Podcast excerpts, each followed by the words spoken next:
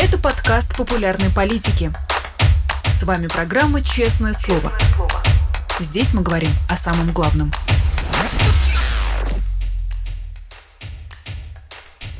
Привет, друзья! В Москве 17 часов. Вы смотрите «Честное слово» на канале «Популярная политика». Меня зовут Ирина Алиман. Как обычно, призываю вас ставить лайки, писать комментарии в чате, задавать платные вопросы через суперчат и, конечно, поддерживать нас на Патреоне, либо становясь спонсором нашего канала на Ютубе.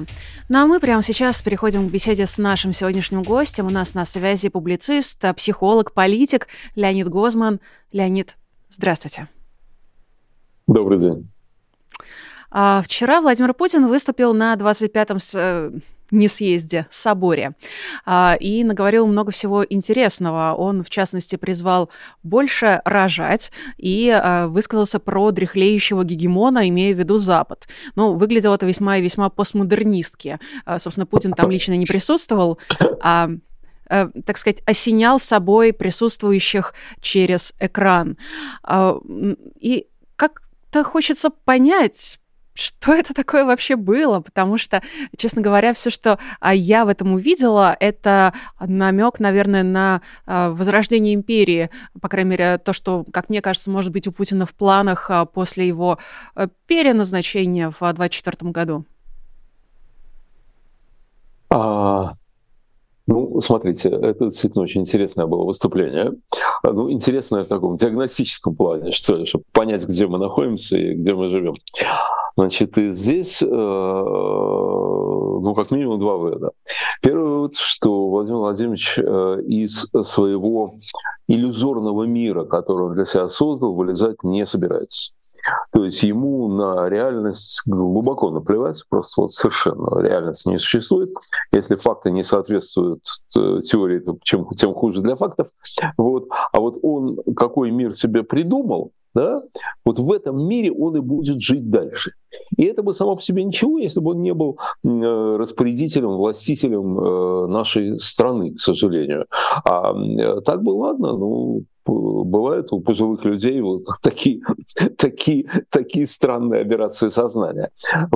Это одно. И понятно, что... это просто еще одно доказательство того, что разговаривать с Владимиром Владимировичем бессмысленно. Ни с кем из нас он не разговаривает, а мы не разговариваем с ним, но я сейчас имею в виду даже его таких визави его статуса, уровня его статуса, да, там президент Байден, председатель Си, там еще кто-то, да, совершенно бессмысленно с ним разговаривать, бессмысленно там с ним о чем-то договариваться, бессмысленно ему что-то объяснять, там и так далее. Вообще ситуация хреновая до предела на самом деле, да. Мне кажется, что даже великий фюрер не был столь неадекватен в последние месяцы своего правления, как сейчас Владимир Владимирович. Это номер раз. Номер два, да, вы правы, он восстанавливает империю. Он восстанавливает не Советский Союз, он восстанавливает именно Российскую империю. К Советскому Союзу у него отношение амбивалентное, потому что он не любит очень Ленина, он не любит коммунизм, это не его совершенно. Российская империя в варианте не обязательно Ивана Грозного, самое уж такое крутое, да, но в варианте Александра Третьего, например, ему кажется просто, по-видимому, идеальным таким образованием. Вообще, надо понимать, что он ведет... это видно из его этого последнего выступления, что он ведет одновременно три войны. Мы как-то все время зациклены на одной войне, естественно, да? А он ведет их три. Значит, первая война, про которую мы все время говорим, это война с Украиной, причем это война за уничтожение Украины. То есть целью войны являлось и является только одно – уничтожить Украину как политический субъект, культурный субъект, лингвистический субъект, там и так далее. Ее вообще не должно быть, потому что, по его мнению, а он живет в этом иллюзорном мире, верит в него, по ее мнению, ее никогда не было, ее Ленин придумал за каким-то дьяволом, русские и украинцы один народ, языка украинского не существует и так далее. Поэтому он восстанавливает естественный порядок вещей этой войной, пытается восстановить. Это одна война. Вторая война – это война за восстановление империи. Везде, где пролилась кровь русского солдата, это наша земля, или, по крайней мере, это наше влияние. Это совершенно бредовая идея, потому что кровь французских солдат проливалась под Москвой в Москве, кровь немецких солдат проливалась на третьей территории бывшего Советского Союза, ну и вообще мало ли где кто проливал кровь. Да? Значит, тем не менее, он считает, что каждая эта территория, она должна быть зависимой, вассальной по отношению к России, и, конечно, он должен определять ее внешнюю политику, это уж точно. Это вторая война. И третья война – это война с Западом, за уничтожение западной цивилизации. Надо сказать, что все три войны имеют чисто психологические причины.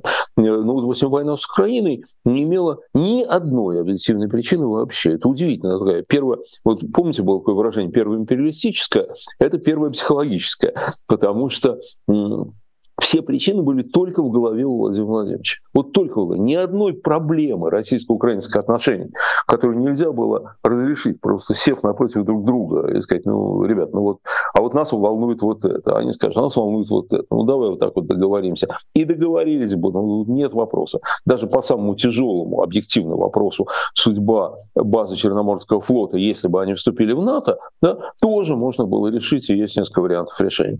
Вот. Значит, это вот просто то, что происходит в его голове. И точно так же его война с Западом, она связана с его обидой. Это просто вот реакция на обиду. Потому что он хотел в их клуб, они его взяли в клуб, он был в G8, но он хотел в этом клубе быть одним из начальников. Они ему сказали: ну, извини, парень, но времена Ялтинской конференции давно прошли. Вот надо вот так. А вот так я не хочу. Да, а вот так я не хочу. Раз я так не хочу, давай я возглавлю антиамериканский мир. Ну, он пытался возглавить, но для Эрдогана, для Си, для Хеменеи он кто вообще? Что, начальник, что ли? Лидер? Нет, конечно, да. Он совсем обиделся и начал реальную войну, чтобы, вот, так сказать, все поняли, какой он крутой. Вот. Но, понимаете, с одной стороны, получается, психологические причины войны, говорят, что никакой реальной причины не было, да? А с другой стороны, их невозможно и снять. Понимаете? Значит, если война идет там за территорию, допустим, вот хотим захватить эту территорию, поскольку там считаем, что она для нас там принципиально важна. Это можно договориться. Про территорию можно договориться. Можно ее отдать, можно ее продать, можно все что угодно, да? Вот. А когда война идет за ущемленное чувство собственного достоинства одного человека, то вы с этим ничего не сделаете. Она будет идти до тех пор, пока он может ее вести. Ну вот на этом Русском народном соборе он это еще раз подтвердил. Собственно, помимо этого, помимо его программной речи на этом самом всемирном русском соборе, честно говоря, слышу про него, наверное, первый раз в жизни, а он уже 25-й. Там еще случилась интересная вещь. Там патриарх спросил Путина, не планирует ли тот выдвигаться, а Путин в ответ, ну, собственно, ничего конкретного не обозначил, но, видимо, еще не время для начала предвыборной кампании. Но, тем не менее, уже можно обсуждать тех людей, которые заявляют о себе как о претендентах в кандидаты в президенты. Причем там, ну, все-таки есть определенный список, там есть и Явлинский, который, впрочем, говорит, что будет выдвигаться только если наберет, точнее, если ему наберут 10 миллионов подписей. Есть и Надеждин, который заявил о себе некоторое время назад. Есть новые фигуры, Екатерина Дунцова, например, которая говорит о себе как об антивоенном кандидате. Есть еще те люди, которые, ну, скажем так, заранее просили не называть их имена на всяких там экстремистских каналах. Тем не менее, как вы думаете, будет ли действительно допущен кто-то, кто не Зюганов, кто не нейро Жириновский, кто не Миронов, например? В общем, кто-то, кто, ну, вроде как ранее не был проверен. Значит, вы знаете, это, конечно, очень забавно, что я никогда не слышал от вас, сейчас слышу, что есть кандидат, который просто не называет их имена. То есть такой секретный кандидат, как вы, видимо, он так и будет в бюллетене, без фамилии, ну, там чтобы скорее... не голосовали. Там скорее просят не оказывать публично поддержку, если оказывающий поддержку иноагент. Соответственно, ну, я думаю, нам с вами не стоит упоминать. Уважим человека. Бог с ними, да. Ну, конечно. Чего уж там. Значит, вы знаете, мне кажется, вот что. Мне кажется, что Кремль пока решает, они еще не решили. Ну, Владимир Владимирович, конечно, что ему, он в последний момент объявит, что он баллотируется. Зачем? Надо держать паузу, держать интригу, нормально. Вот. Значит, мне кажется, вот что Кремль еще не решил, не принял решение вот по какому вопросу. Надо ли ему кого-то, кроме вот перечисленных вами, ну, условно, Жириновский. Кстати, вообще, я давно им предлагал разрешить посмертную баллотировку. Ну, потому что какая разница? Все равно Путин победит, да? Почему покойникам не баллотироваться? Вот почему по Жириновскому? Я не понимаю. По-моему, было бы очень хорошо. Жириновский посмертно баллотируется в президенты, очень здорово. Вот. Так вот, помимо вот этих вот клоунов, которые обычно баллотируются, вот они думают, разрешать, не разрешать. Явлинский, Надеждин, кого-то, может быть, с патриотического, этого национально-патриотического спектра края туда засунуть. Да? Значит, и вот смотрите, значит, вообще вот их решение пускать, не пускать, определяется целью их кампании. Вот в чем цель кампании по выборам президента Российской Федерации? Значит, не в том, чтобы Владимир Владимирович получил 86,4% голосов. Он и так их получит. Он получит ровно столько, сколько ему нужно, вне зависимости от того, где граждане будут ставить крестики. Сколько нужно, столько и нарисуют, да? Значит, такой задачи нет. А какая есть задача? А задача есть очень серьезная, между прочим. Одна задача — сказать недовольным гражданам на территории России, сказать: ребята, вы недовольны, и заткнитесь, сидите под плинтусом, потому что, посмотрите, 86% за меня. А вы кто такие? А вы никто, и звать вас никак. Вот. 86% за меня, еще там 7 за Зюганова, 3 за Жириновского, там, ну и так далее. Да? Вот. А вас вообще нету. Вас нету. Вот. Это вот очень важно, это источник его легитимности. Потому что источник его легитимности, ну, такой для народа, это то, что все за меня. Не в том дело, какие процедуры, а в том дело, что все за меня. Вот все равно все за меня. Это одно. Второе, что он должен доказать этими выборами, он должен доказать своим элитам, верхним 10 тысячам, что он все контролирует. Он им как бы говорит вот что. Да, я, конечно, когда был мятеж Пригожина, я маленько перепугался, я маленько, простите, обделался, вот, но потом я пришел в себя, я его убил совершенно таким, ну, демонстративным способом, да, вот, и выборы я тоже провожу как хочу. Вот я сказал 86,4, будет 86,4. И вы же мне делаете 86,4 каждой своей губернии, допустим, он говорит губернатором, там, ну и так далее, или там 92,3, я не знаю, сколько там они решат. Понятно, что они решат больше, он должен получить больше, чем в прошлый раз, потому что он должен показать, что война консолидировала население вокруг него. Вот, окей. Значит, вот это второй месседж элитам. Я сильный, я все держу в руках. Поэтому пусть даже вам во сне не снится, что могу быть не я, а кто-то другой. И третий месседж – это западным элитам. Значит, ребята, я все контролирую в своей стране, и вы поймите, что договариваться вам надо со мной и только со мной, и больше ни с кем. Вы даже не думайте смотреть на сторону. Вот эти все три цели требуют соблюдения каких-то правил игры. Знаете, вот если будет, например, там условный либерал, да, тогда ему запишут 0,8%, например, да, и скажут: вот видите, либерал был, против войны говорил, а вот результат, да. Если не будет условного либерала, то это менее убедительно. Но чем опасен условный либерал или условный националист? С ним, конечно, в Кремле договорятся и скажут: значит так, ты вот это можешь говорить, а этого не можешь. Сюда ходи, сюда не ходи. И так далее, да?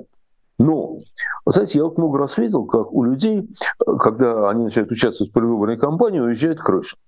Вот уезжает крыша, они вдруг начинают думать, что они действительно могут победить. Вот такое вот бывает. Вот. И у человека может крыша уехать, и он начнет выходить за флажки. Ну, как, видимо, за флажки начал выходить этот самый коммунистический кандидат Грудинин, помните?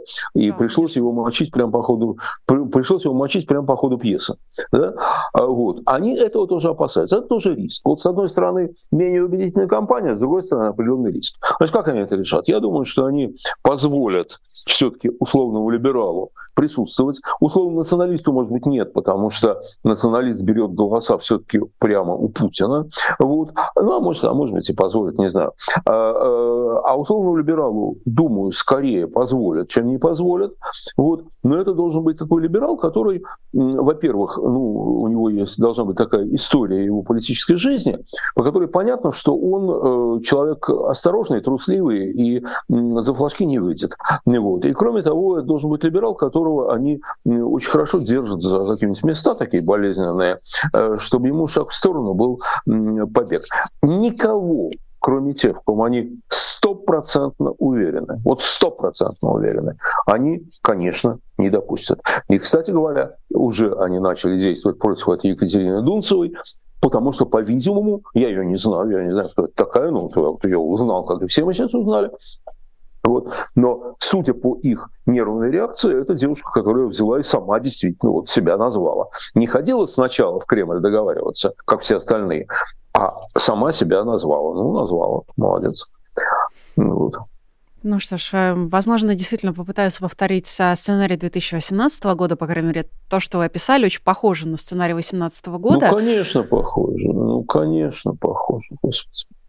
А тем людям, которые действительно не ходили сперва договариваться в Кремль, а решили сделать это самостоятельно на своих условиях, тут стоит пожелать, конечно, удачи и не оказаться...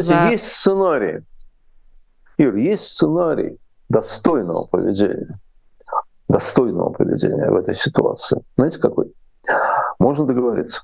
Да, можно договориться. А потом... нарушить эти договоренности. А потом, если тебя не снимут сразу, то в последний день, когда можно сняться с выборов, чтобы не позволить написать эти 0,8%. Но я не вижу таких людей, потому что за это ты точно сядешь в тюрьму надолго. Они этого не простят. Я не вижу людей, которые, с одной стороны, могут. Смелые, отчаянные люди остались, конечно, это понятно.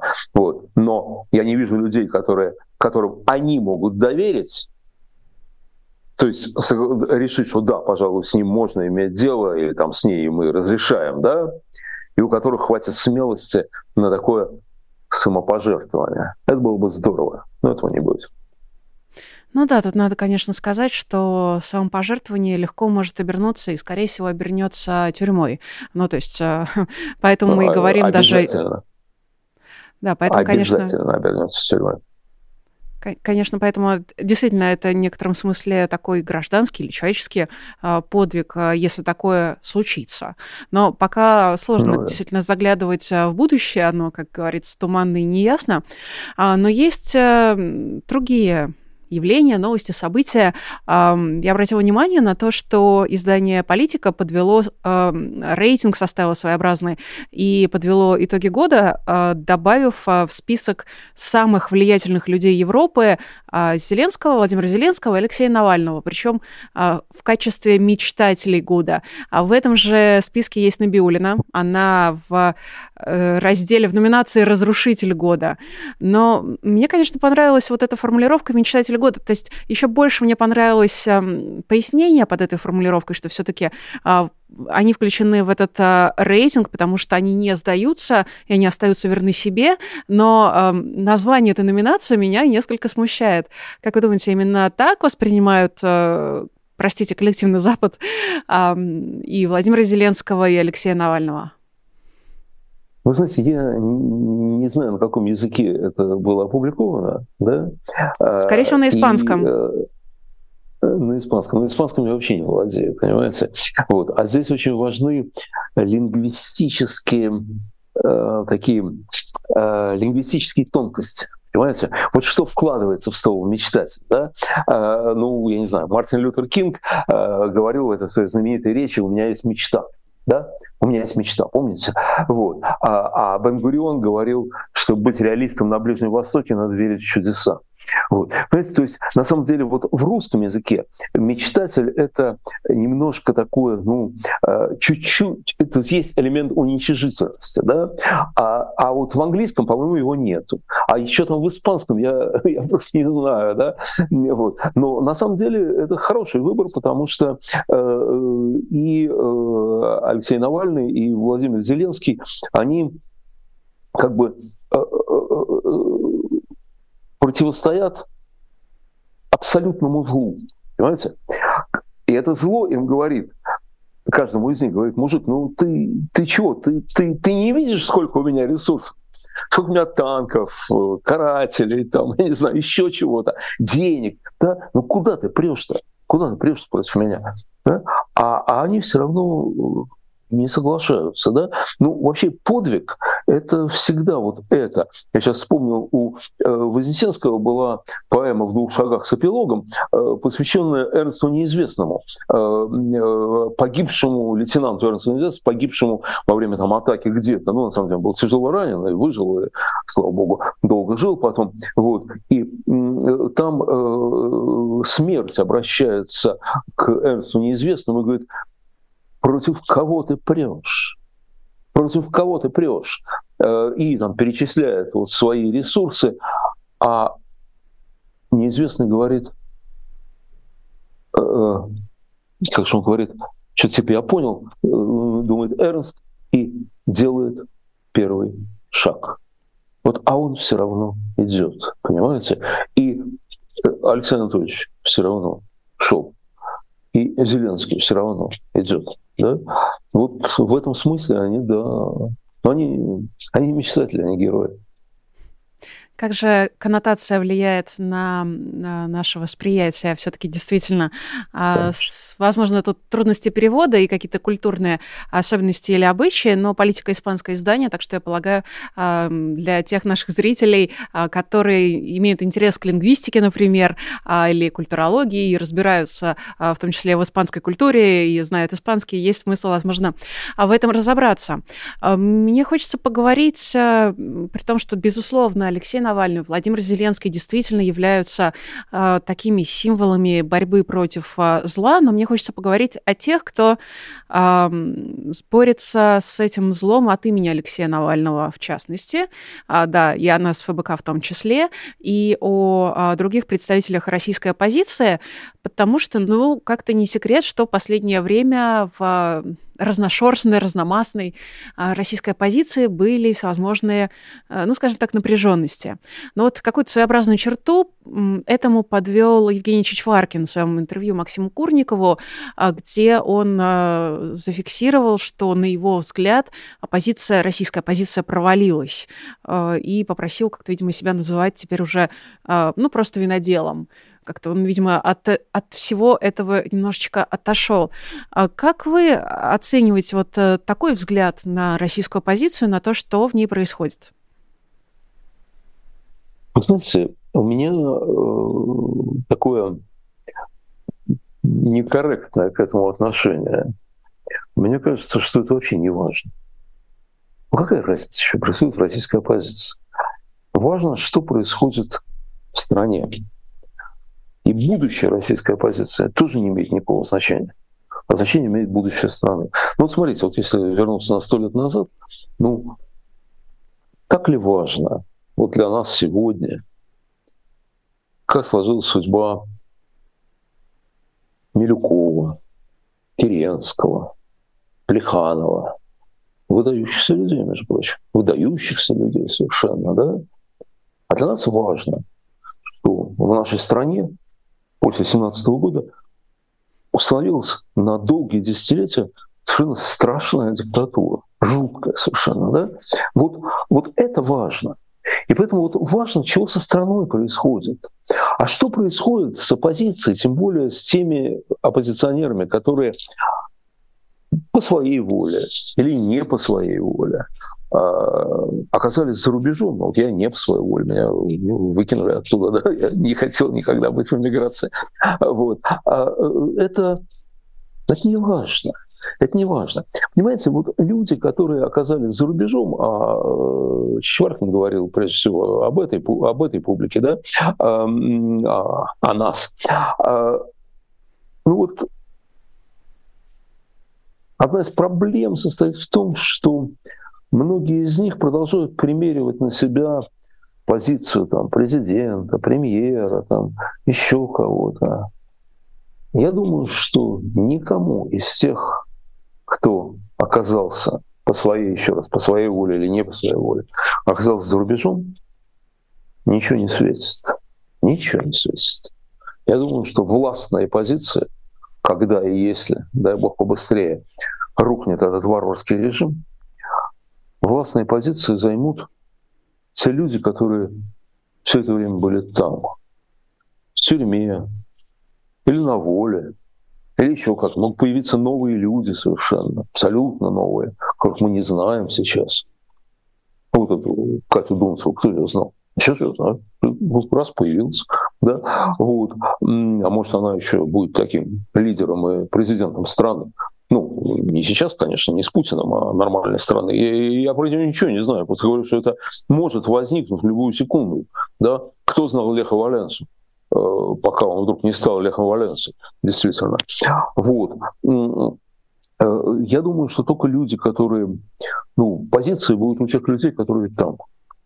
То ли которые выйдут из тюрьмы, дай бог им там выжить и сохранить силы и здоровье, то ли те, кто не в тюрьме, но все-таки там, мне кажется. Вот. И вот эти все... На меня тяжелое впечатление производят эти склоки внутри антипутински настроенных людей, оказавшихся за рубежом. Крайне тяжелое впечатление. Вот. Потому что это совершенно бессмысленно. Это бессмысленно, это недостойно. Я не понимаю все эти разговоры, вот, надо всем объединиться, ФБК не хочет объединяться, а кто-то говорит, что нет, я вот готов объединяться, но с тобой на одном поле не сяду, там, ну и так далее, и так далее. Ребята, это не имеет никакого значения. Не имеет никакого значения. Вообще объединения всякие происходят тогда, когда в этом есть краткосрочный прагматический интерес. Вот идут парламентские выборы, да? Моя партия не проходит, и твоя партия не проходит, да? А давай мы с тобой сделаем избирательный блок, и тогда этот блок пройдет, да? Мы, может, друг друга ненавидим, да? Но мы договоримся, блок пройдет, дальше мы опять разругаемся, но мы уже будем в парламенте, например, да? Это нормальная вещь. А у нас чего? Скажите, пожалуйста. Ну, хорошо, объединятся все, вот просто все вот завтра все сядут, там, значит, кто-то, имеющий там доверенность от Навального, значит, там все гранды, известные имена, все сядут вместе, все подпишут братство, единство, значит, и прочее, да? И что? А что изменится в окружающей среде? Скажите, пожалуйста, это ни черта не изменится, да? Поэтому мне кажется, что вот если говорить не об оппозиции как о наборе людей, а о оппозиции как наборе действий, да? То делается очень много хороших вещей. Ну вот то, что там, не знаю, ФБК занимается расследованиями, это хорошо или плохо? Хорошо. Конечно, хорошо. Я не знаю ни одного человека, который скажет, что это плохо, что это не надо делать. Вот ни одного такого не знаю, да? Я знаю людей, которые говорят, что это не главное, это ради бога. Вот. Ну не главное, хорошо, главное, не главное, неважно. Но то, что они это делают, хорошо, хорошо, отлично. Я не знаю ни одного человека, который... ну, в нашей среде, так сказать, который бы не согласен был с тем, что Навальный, Яшин, Карамурза, Чанышева, ну и, к сожалению, еще несколько сот других, они герои, просто герои, да? Вот. Все с этим согласны, да? Дальше могут говорить, а почему Навальный претендует на то, что он самый главный? Ну хорошо, ну, тебе не нравится, что претендует, не считай его самым главным, пожалуйста, кто тебя заставляет, да? Какое практическое значение это сейчас имеет? Мы что, президента сейчас выбираем? Как будем выбирать, тогда будем ругаться на эту тему. Вот. А сейчас-то чего? Вот. Или делают там, люди собирают там, не знаю, деньги и покупают генераторы, печки, еще чего-то, и отправляют в Украину, чтобы они там могли пережить зиму, при наших варварских налетах туда, да, вот. Кто-то против этого? Нет таких людей, кто против, да. И, кстати говоря, мне кажется, что даже персонально оппозицию не надо сводить, и неправильно сводить к нескольким известным именам. Вот это совершенно неправильно. Вот для меня, извините, да, это моя просто точка зрения. Для меня оппозиция — это не те несколько известных имен, которые все перечисляют, а для меня оппозиция — это такая как бы сетевая структура, горизонтальная, да, где ребята, оказавшиеся волею Владимира Владимировича Путина в разных странах сейчас, они, каждый делает то, что он считает нужным и возможным, да. Кто-то помогает своим, которые бегут из путинской России, да. Кто-то придумал вот этот прекрасный проект, ну, теперь уже он иноагент, экстремист, идите лесом, да. Кто-то собирают деньги для вооруженных сил Украины. Кто-то делает там еще чего-то такое. Вот эти ребята, они и есть на самом деле оппозиция, с моей точки зрения. И им, вот этим ребятам, не надо объединения самых известных людей, совершенно не надо. И вообще эти известные люди им нафиг не нужны. На самом деле они без них работают. Единственный смысл, который я вижу в объединении каком-то, да, это для лоббирования наших общих интересов в европейских и американских структурах. Вот это да. То есть там люди в Европарламенте, люди в Еврокомиссиях, люди в Белом доме, они хотят понимать, с кем они имеют дело. И вот здесь действительно какое-то соглашение, что, ребят, ну давайте мы будем считать, что наши интересы, с которыми мы все, в общем, более-менее согласны, а какие наши интересы? Они понятные, да? Значит, это снятие дискриминации по паспорту для наших сограждан, для нас самих. Правильно? Уж мы все с этим столкнулись, я вот не знаю, как вы, я вот сталкивался, представьте себе, еще и очень, очень даже не слабо, дискриминации по паспорту, да, значит, вот это надо снимать, да, мы должны защищать себя, и второе, чтобы они не шли на соглашение с Путиным, чтобы они не смирились с тем, что страна как бы у него в руках и так далее, да, вот здесь, может быть, надо договориться о том, чтобы был какой-то наш общий представитель, чтобы там Европарламент или Белый дом знали, с кем они разговаривают. Для всего остального, по-моему, это совершенно не нужно. Вот, поэтому я как-то... Меня интересует страна, а не оппозиция. Но ведь оппозицией, по сути, можно считать россиян в России, которые вынуждены ушли в подполье или во внутреннюю миграцию, ну, то есть не артикулируют четко вслух там, свои взгляды, мнения, несогласия с генеральной линией партии. Ну, по крайней мере, мне бы хотелось понять, считаете ли вы оппозиционно настроенных россиян в России, той самой оппозиции в том числе, даже если они ничего не делают. И как, мне интересно, вы оцениваете тот наметившийся женский протест среди жен мобилизованных. Они начинали с того, что они соглашались во всем с Владимиром Владимировичем. Против войны они не были, но потом со временем дошли до манифеста с весьма и весьма нецензурными высказываниями, которые, впрочем, от этого не стали менее верными. Абсолютно верные, 100% верные. А вот вообще русский мат — это часть русского языка на самом деле, да, и часто матерные слова позволяют лучше выразить мысль, чем не матерные слова, и они ее выразили абсолютно адекватно, мне кажется, абсолютно адекватно.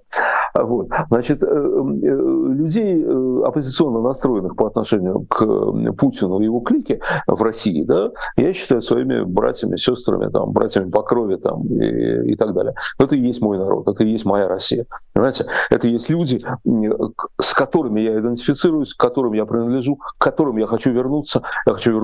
Я вернусь, я надеюсь, ровно в тот момент, когда вероятность ареста на границе будет не 100%, как сейчас, а все-таки какой-то более-менее приемлемый.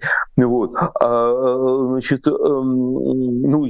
не Навальный, мне как бы мой арест не повлечет за собой такой бури, как его, а в тюрьме, умереть в тюрьме, причем очень быстро, это не самая как бы разумная стратегия, мне кажется.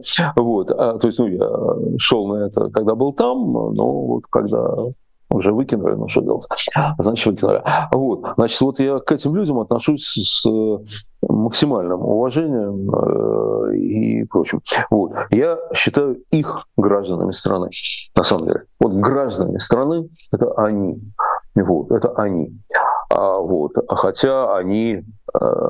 И я не уверен, что те, кто себя называют оппозицией, всегда имеют право говорить от их имени. Я вижу очень часто от грандов оппозиции, я специально не называю имена, я не хочу подливать масло в огонь какой-то склоки, вот. Но от грандов оппозиции я очень часто вижу высокомерное отношение к людям, высокомерное, когда начинают учить, когда начинают предъявлять претензии, а почему не сделаете этого, а почему не оторвете задницу от дивана, там, и так далее, да? Кто ты такой, чтобы с людьми так разговаривать? Кто ты такой, чтобы говорить с ними сверху? Вот. Значит, что касается женского протеста, я думаю, он очень серьезен, очень опасен. Для властей опасен. Почему? Вы совершенно справедливо заметили, что они вначале не были против Путина, против войны. И в этом они шли, ну, я не знаю вообще, насколько они в курсе сами, да, но просто есть исторический прецедент. Может быть, вы знаете, женщины с улицы Розенштрассе в Берлине. Значит, в 1943 году это было, когда гитлеровцы взяли последнюю группу евреев в Берлине, которых они держали как бы на закуску.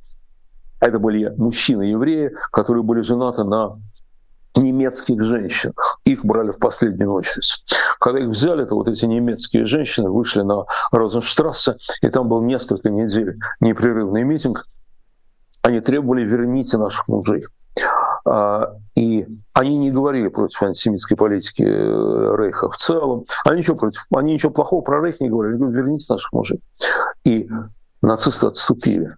По личному распоряжению Гиммлера все были возвращены, даже 15 человек, которые успели доехать до Аушвица, их оттуда вернули и отдали женам Берлин. Почему? Немецкая нацистская власть не осмелилась силой разгонять немецких женщин, которые выступали в защиту семьи. Понимаете, ведь вот в этом мифологии нацистской и путинской то же самое. Мужчина предназначена для героической гибели на фронте, женщина предназначена для того, чтобы рожать новых героев, хранить очаг для воюющего героя там, и так далее. И если женщина это исполняет, то к ней следует относиться с почтением, с трепетом там, и так далее. И вот она, исполняя эти свои функции, защиты семьи, она вдруг оказалась против власти. Женщины с Розенштрассе против Гитлера, наши жены и матери мобилизованных против Путина. Да? Значит, они, но в отличие от, видимо, Гиммлера, все-таки был умнее наших, вот, потому что наши решили действовать более-менее традиционным способом. Они стали запугивать этих женщин, да? Ну вот, имеют то, что имеют. Уже получили результат. Понимаете, в чем дело? Почему это опасно для властей? Потому что может, ну вот, это настолько по архетипически невозможно для полиции, для карателей, там, неважно кого, эсэсовцев, казаков там, или нынешней Росгвардии, разгонять женщин, выступающих в защиту своей семьи. Понимаете? Вот. Дубинка может не подняться. А кроме того, представьте себе, вот их разгонят, да, жестко там и так далее, ума хватит, и палачей может хватить. Окей, их разогнали. А какая будет реакция на фронте, когда мужики, которые на фронте, узнают, что их женщин вот так вот запихнули в автозаки, кому-то там сломали руку-ногу и так далее. Причем не обязательно те, у кого действительно жены тут попадут, а любой, который там сейчас. Поэтому это очень страшный для властей протест, который, я думаю, что силой подавить. Простите, силой подавить очень сложно, мне кажется. Конечно, мы будем следить за этим протестом, и несмотря на то, что их ранняя позиция, когда они не выражали публично, но по понятным причинам, собственно, но все-таки не выражали публично какое-то несогласие с властью, ну, как бы мы ее не разделяем, но все-таки выражаем поддержку действительно, и, ну, хочется верить, что найдется кто-то, и вот эти женщины, они очень похожи на тех, кто может действительно путинскую власть подкосить. И несмотря на то, что у нас остается с вами совсем мало времени, буквально 5 минут, я все-таки не могу не спросить у вас, меня это некоторое время мучает, примерно с начала октября, когда прошел форум «Свободная Россия» под весьма интригующим названием «Русская вина, дискриминация или справедливая ответственность». А вы были на этом форуме модератором. Мне бы очень хотелось узнать, как вы вообще смотрите на проблему вины и ответственности, и почему вопрос о русской вине, когда вроде бы уже договорились, уже пришли к консенсусу о том, что вина не может быть коллективной, почему вопрос о русской вине вдруг возник в октябре 2023 года? Смотрите, потому что об этом говорится, продолжает все время говориться. Кстати, не весь форум был посвящен, была одна секция, которую я предложил. Вот, я ее, правда, назвал иначе, но организаторы назвали вот так, как вы сейчас процитировали. Да? У меня было другое название, немножко другая идея. Да? Значит, мне кажется, вот что. Значит, во-первых, мне кажется, что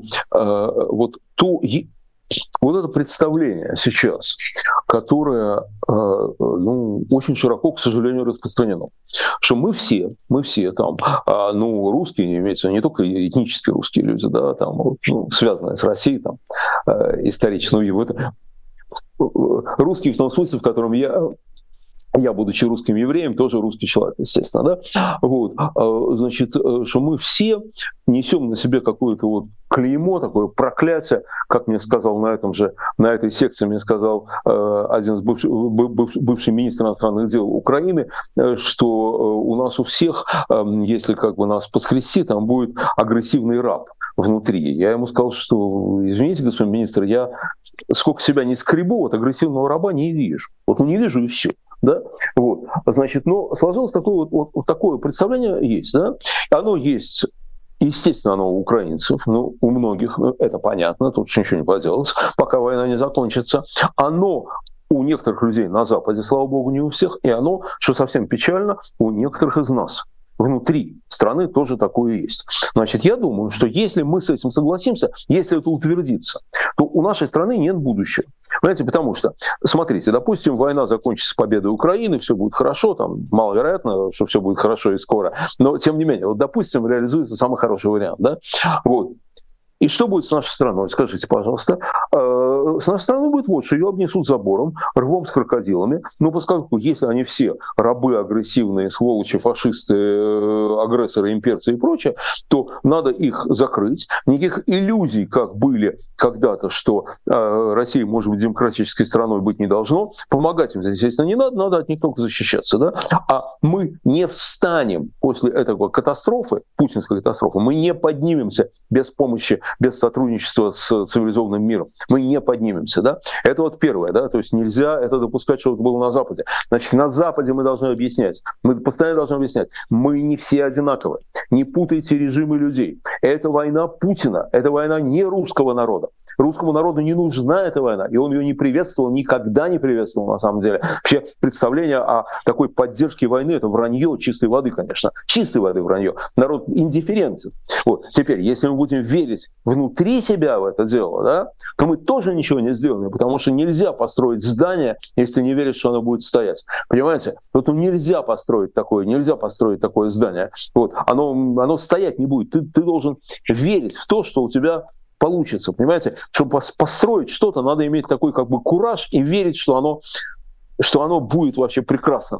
Да? А если ты считаешь, что твоя страна обречена, что она проклята, так значит, она и будет проклята.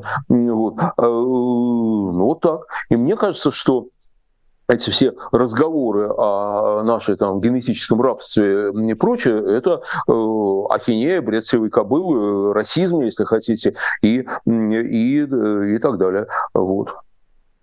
Ну да, конечно, достаточно странно было увидеть панель под таким названием и обобщения, которые допускались, в том числе там, участниками. Но, впрочем, будем считать, что это свобода слова в действии. Она вот такая. Нет, ну, естественно. Я, кстати, участников я не выбирал. Участников выбирал форум, да? Вот. Ну, там действительно, опять же, не называя имен, там... Такое неслось, что говорить. Но вот моя позиция была эта, я именно это отстаивал. Я ради этого предложил эту панель, понимаете? Чтобы это сказать, чтобы люди с этим, чтобы, ну, понимаете, ну нельзя же вот так. Понимаете, нет, ну, конечно, надо, конечно, мы должны понимать вину нашей страны, да? Она ужасна вообще, то, что творит наша страна, это такой позор такой ужасный, да? Вот. И мы должны как бы раскаиваться в этом. Но это не должно быть нашим основным делом. Вот. Мы должны верить в свою страну и должны ее строить, а не только голову пеплом посыпать. Спасибо за то, что проговорили это там, за то, что проговорили это здесь и вообще за ваше честное слово. Вам спасибо. У нас в эфире был публицист, психолог Леонид Гозман. Еще была я, меня зовут Ирина Алиман. Были вы, те, кто посмотрели онлайн. Ставьте лайки, если смотрите онлайн. Ставьте лайки, если смотрите в записи. Тут, собственно, никакой разницы нет.